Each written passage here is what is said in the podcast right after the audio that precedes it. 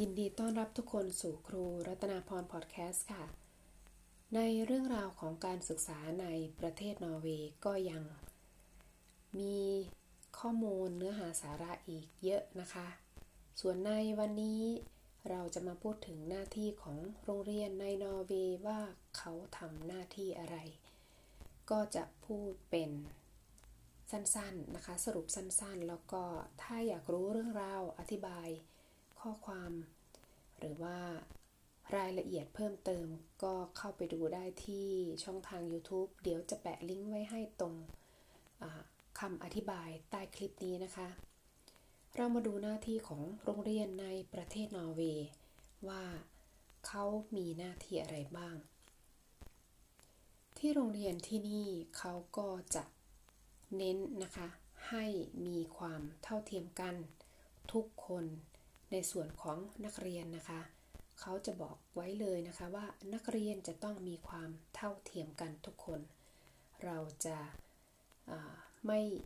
เลือกปฏิบัติที่โรงเรียนนะคะ ไม่ว่ากรณีใด ๆ ก็ตาม ที่โรงเรียนเขามีหน้าที่ที่จะส่งเสริมพัฒนาเรื่องความสามารถและก็พรสวรรค์ของเด็กๆ ช่วยเหลือสนับสนุนการทำงานร่วมกับผู้อื่น ส่งเสริมนักเรียนให้มีความอยากรู้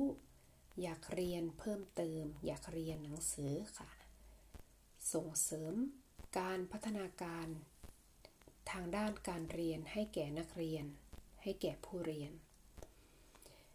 นอกจากนั้นโรงเรียนยังมีหน้าที่ที่จะส่งเสริมให้นักเรียนคิดอย่างมี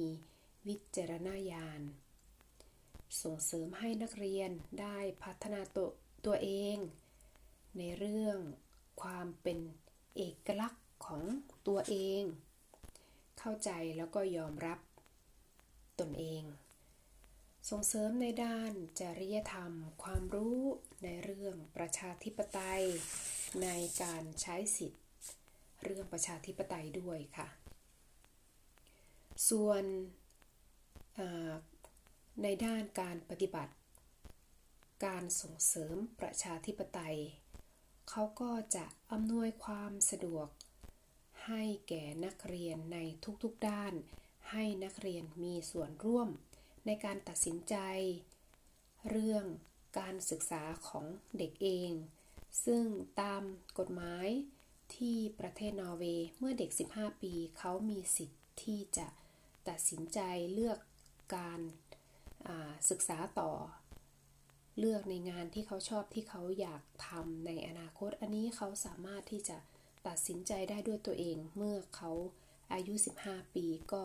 ราวๆ ตอนที่เขาอยู่ชั้น 10 นะคะ 9 หรือ 10 ค่ะ เขาสามารถที่จะตัดสินใจ เลือกงานที่เขาอยากทำในอนาคตด้วยตัวของเขาเอง แล้วทางโรงเรียนมีหน้าที่ที่จะส่งเสริมการฝึกอบรม การทำงานในหลาย ๆ ด้านเพื่อให้เป็นข้อมูล แล้วก็ส่งเสริมเรื่องการทำงานให้แก่นักเรียน ที่โรงเรียนไม่เฉพาะที่ในส่วนของเด็กนักเรียนนะคะที่เขาจะต้องดูแล ในส่วนของเจ้าหน้าที่คนที่เป็นครู โรงเรียนก็จะต้องสนับสนุน ส่งเสริมให้ครูทุกคนมีความเป็นผู้นำอย่างชัดเจนนะคะ ต้องส่งเสริมให้เขามีความมั่นใจในการตัดสินใจในการแก้ปัญหาเรื่องบางเรื่องนะคะ แล้วหน้าที่ของโรงเรียนเองก็จะต้องอดูแลให้สถานที่ในโรงเรียนทุกๆทที่ เป็นที่ที่ปลอดภัยทั้งต่อทางร่างกายแล้วก็จิตใจ ปลอดภัยต่อสุขภาพ ให้ผู้ที่ทำงานอยู่ตรงนั้นไม่ว่าจะนักเรียนเจ้าหน้าที่เอง ได้รับความพึงพอใจในสถานที่ในโรงเรียน และที่สำคัญที่สุดก็สนับสนุนให้เป็นที่เรียน ที่ศึกษาที่มีความปลอดภัยต่อทุกๆคนค่ะ นอกจากนั้นหน้าที่ของโรงเรียนก็ยังมีหน้าที่ที่จะส่งเสริมการทำงาน การทำงานระหว่างโรงเรียนและบ้าน ก็หมายถึงว่าโรงเรียนจะต้องส่งเสริมการทำงานระหว่างผู้ปกครองกับทางโรงเรียนด้วยนะคะ ซึ่งเป็นอันนี้เป็นถือว่าเป็นข้อสำคัญที่ มากอย่างมาก ๆเลยนะคะที่ที่เป็นการทำงานร่วมกันระหว่างโรงเรียนกับครอบครัวที่ที่ประเทศนอร์เวย์เพราะว่าเขาถือว่าการที่การทำงานร่วมกันกับบ้านกับโรงเรียนก็จะช่วยส่งเสริมให้เด็ก ได้มีการเรียนรู้แล้วก็เกิดประโยชน์สูงสุดต่อเด็กคนนั้นๆค่ะ นอกจากนั้นที่โรงเรียนก็ยัง จะเปิดโอกาสให้ชุมชนได้มีส่วนร่วมในการเรียนการสอนอย่างถูกต้องและถูกวิธี อย่างเช่น การไปพานักเรียนไปเยี่ยม แล้วก็เรียนรู้นอกสถานที่ พาไปเรียนรู้จากคนที่เขามีอาชีพที่มีความชำนาญในด้านนั้นๆ อย่างเช่น พาไปเรียนว่ายน้ำจากนักว่ายน้ำจากสวนสวนน้ำพาไปดูสวนสัตว์ แล้วก็รับฟังข้อมูลจากเจ้าหน้าที่ที่ดูแลสวนสัตว์ เรียนทางด้านดนตรีจากศิลปิน แล้วก็เรียนอาชีพต่างๆ จากผู้ที่มีความชำนาญทางด้านอาชีพนั้นๆนะคะ อันนี้ก็คือหน้าที่คร่าวๆของโรงเรียนซึ่งในรายละเอียดปลีกย่อยนี้ก็ถ้าจะแบ่งเป็นข้อๆนี่ก็คงจะ เยอะมากนะคะ แต่อันนี้ก็สรุปให้ฟังในหัวข้อที่เข้าใจง่าย ๆ แบบนี้ค่ะ ก็ถ้าหากใครอยากฟังเพิ่มเติมก็อย่าลืมเข้าไปดู